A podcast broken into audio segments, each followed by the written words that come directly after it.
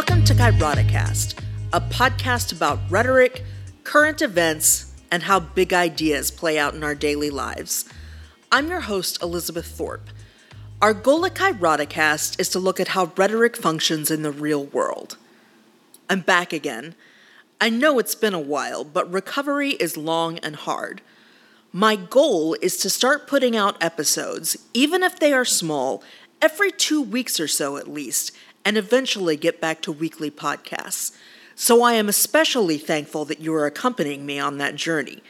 I'll try to stay as relevant and current as ever. But this is a special occasion. Welcome to the Big Rhetorical Podcast Carnival 2023. The theme of the Big Rhetorical Podcast Carnival is artificial intelligence, applications, and trajectories and it takes place August 28th through 31st.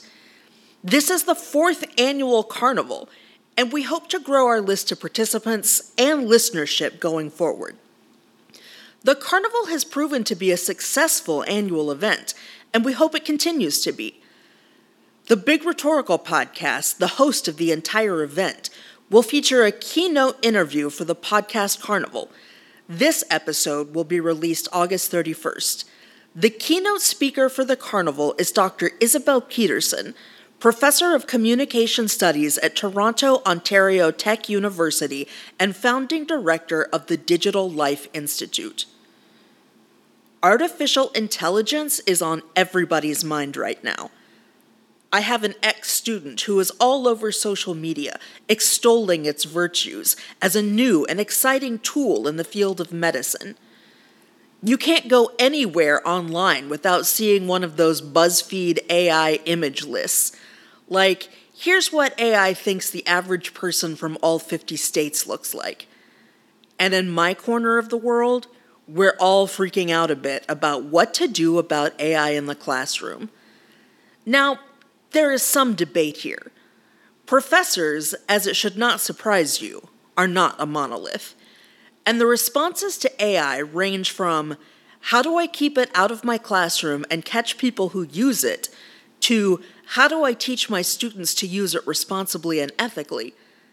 As for me, I have a line in my syllabus that use of AI, unless specifically instructed, will be viewed as plagiarism.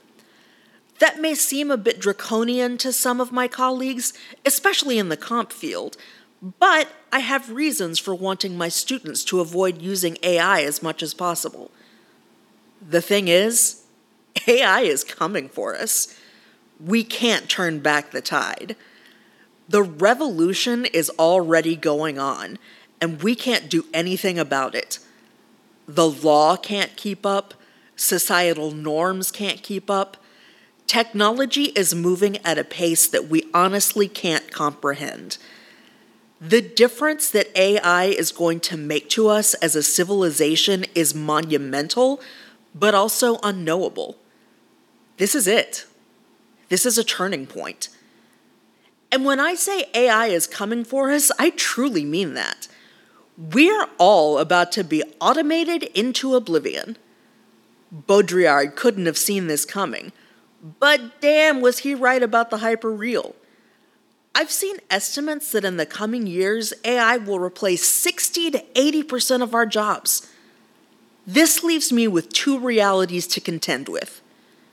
One, if you want to work, you have to differentiate yourself from AI. I have been telling my students for a long time that if you come to college expecting to learn some skills to get you a job, you're setting yourself up for irrelevance.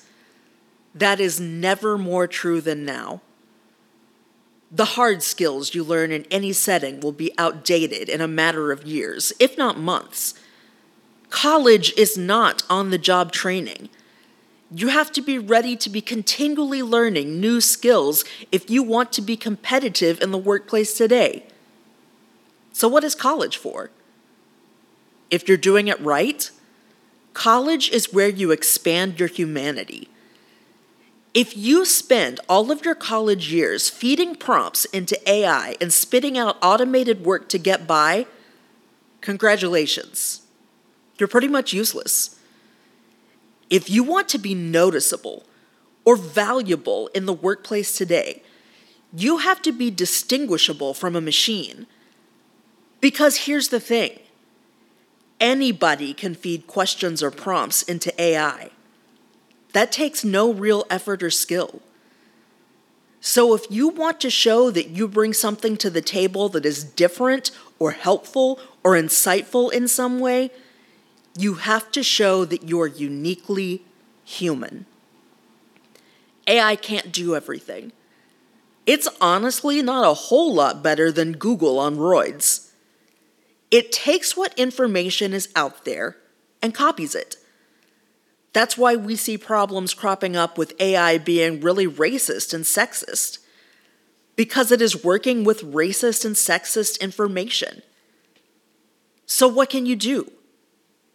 You can add creativity, insight. You can put things together in a way that AI can't. If you're working for a middling company that just produces content, they may not be looking for that. The truth is, Jobs in PR and advertising are probably in danger. But that's so short sighted. Because when something different comes along, you need a human mind to approach it creatively and authentically. That's why I don't want AI work in my classroom unless it is part of the assignment. I know they can feed a prompt into a computer. I am confident they can do that. But what I want them to develop is their humanity their creativity, their ability to take information and synthesize or apply it in new ways. I want them to learn how to make themselves irreplaceable. And this is sort of a strange nexus of thought for me. I have always tried to resist the capitalist leanings of higher ed. I have long fought against the notion that education exists to make efficient workers. I don't think my job is to make cogs in the machine. But AI presents me with a strange conundrum, a paradox almost. By resisting that tendency of education to create carbon copy workers, I am making more valuable employees.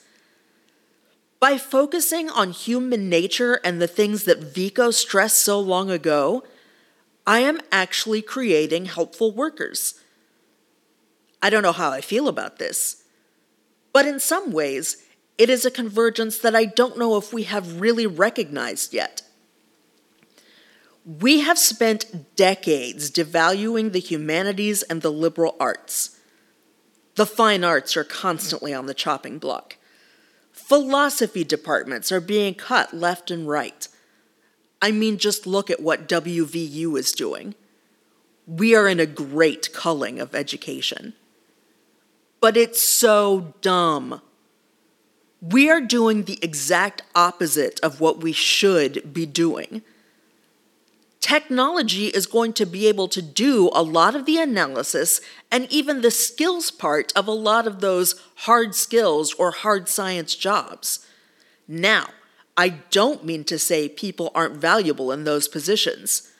On the contrary, what I am saying is what is going to make a doctor or a chemist a good scientist is their creativity and their ability to recognize not just patterns, but aberrants, and then having the insight to make the intuitive leaps to explain them.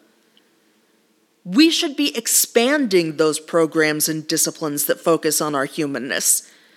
We should be emphasizing philosophy, art, and literature because those are things that AI cannot do well and so those are things that we can bring to the table. This is what I mean by the revolution. Higher ed is fighting the same fight it has been for 40 years. And we are going to lose because we haven't acknowledged how drastically things have changed. This is why it's so odd for me to think in terms of how to make solid workers. I've never seen that as my job. I've always seen myself as somebody who helps to make thoughtful citizens and people. But it is looking like that is exactly what the workforce is going to need in the coming years. Look at me, I've become a good capitalist. I guess. I don't know. This second reality, and the one that seems far fetched to us now, but I honestly think we're going to have to contend with in the coming decade, is that work will become unnecessary. Just think about it. All those jobs, automated. So many people watching their livelihoods being swept up in a technological revolution. And it's an imbalanced tide as well. Blue collar jobs won't be as affected by AI as middle class white collar jobs, because without machines, AI can't do labor. That's not to say we won't provide the machines eventually, but for now, we still need people to do physical work. But those middle jobs, the jobs held by people who graduate from small state schools or regional colleges, those will be swallowed up by AI. Content producers, managers, people who work in finance, those are all in danger of being swept up in the AI tidal wave that is coming. And this puts us in a really weird situation. Marx said the workers would eventually rise up against the capitalists and revolution. But the laborers are safer from elimination than the middle class, while the capitalists remain untouchable as always. Marx just couldn't have seen this coming. So, what are we going to do? If estimates are right, and over 50% of jobs will be automated in the next few years, that's a lot of people who will lose their jobs. We are seeing the beginning rumblings of this with the writer's strike. Yes, the main thrust of all of this is that the writers and actors aren't being paid for their work that is being streamed. But there is also the concern that writers could be replaced with AI. Now, that is just indicative of how little the capitalist class respects those who support their weight. AI could write a sitcom, no problem, but it would just be a study in genre. It would be all the hallmarks of any sitcom combined into one show. In short, it would be completely derivative. But the owners don't think we will mind. They expect us to be happy with whatever two and a half men point two they throw at us because apparently we don't know any better. That means there are two competing factors here. Soon there will be no work, and there is some work that really only people can do well. If there is no work, what are we going to do? Honestly, it's like I said there will be no need to work because AI will be able to do so much of it. So, what do we do with all of the people who are left twiddling their thumbs? The honest truth is, we are going to have to rethink capitalism. We are obsessed with the notion that to be valuable, you must work, to the point that meaningless jobs are proliferate throughout the economy. There are thousands of people who do pointless jobs and get paid for them just for the sake of people working. But it's about to become very clear that a lot of work is just theater. If we don't reassess how we think about work, we're looking at a crisis of our own making. Most people don't have to work to make the world run. The problem isn't that we need all these people working. The problem is that these people need the money they get for working because their work provides them with housing, medical care, transportation, etc. But the work itself doesn't provide anything useful. So, why don't we cut out the middleman? We are going to have to seriously consider a UBI sometime in the very near future once a large portion of the population loses their jobs to AI because the necessary work will be done by a computer. But that doesn't mean the people are unnecessary. We are going to have to completely rethink our economy.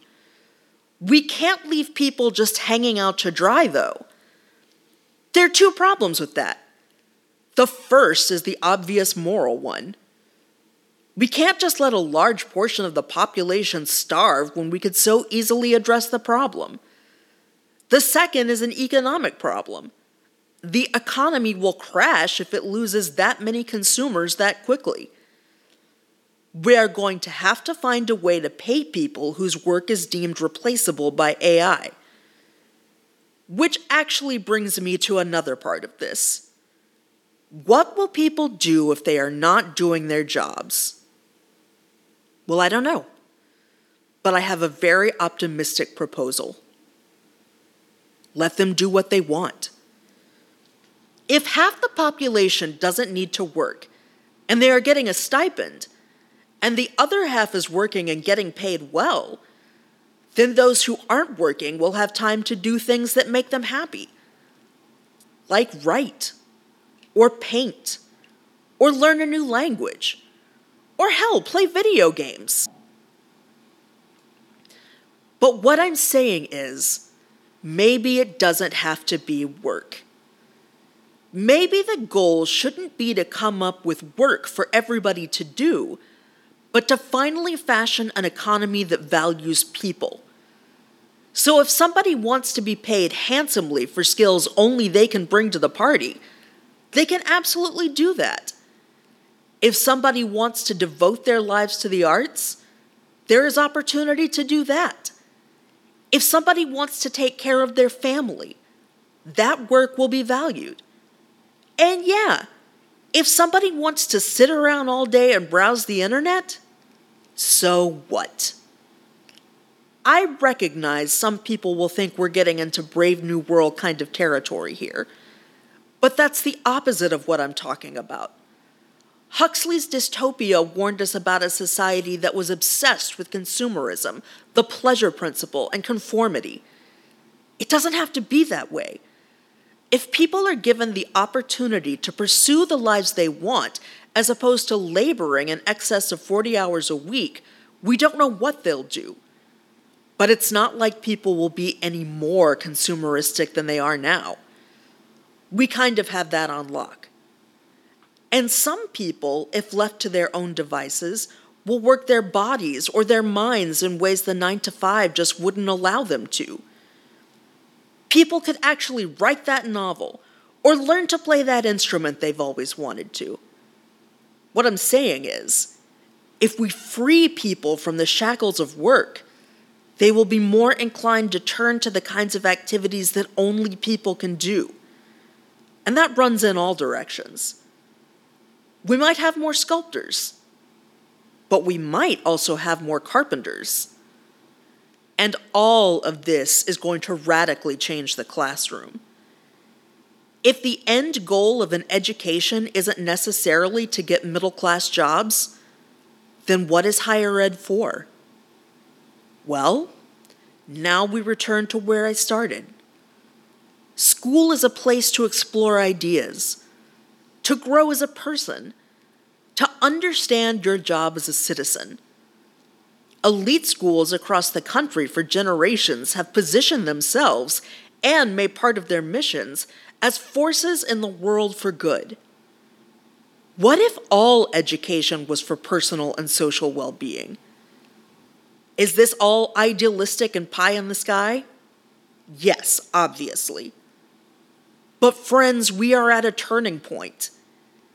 AI is about to revolutionize education, the economy, and labor. And it is happening at a time when schools at all levels are under attack.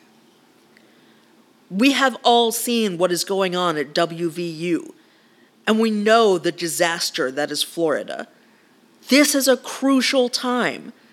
The right is crushing the very things that we need to be focusing on in education right now. Right as AI is coming in to replace anybody who can't think, conservatives are attacking the people and classes who encourage you to think. This is serious. We need to focus on our humanity to make us irreplaceable. But there are forces out there who are actively trying to strip us of that very thing. And that's no small thing. It leaves us dumb. It leaves us without empathy. It leaves us just fodder for the machines. The economy is going to have to change because of the AI revolution. and education can usher in that change or be a stumbling block. If we want the former, we are going to have to get administrators and politicians to listen to reason and humanity instead of fear and the current bottom line. We can't be short sighted here. We've got a generation depending on us. Thanks for listening to this episode of Kairoticast. We really hope you'll join us again. If you have feedback, we'd love to hear it. If you have questions, we'll try to answer them. If you have issues you'd like us to address, send them our way and we'll do our best to get to them. Make sure to subscribe or leave a review. Email us at elizabeth at kairoticast.com. That's K A I R O T I C A S T. And we look forward to hearing from you again.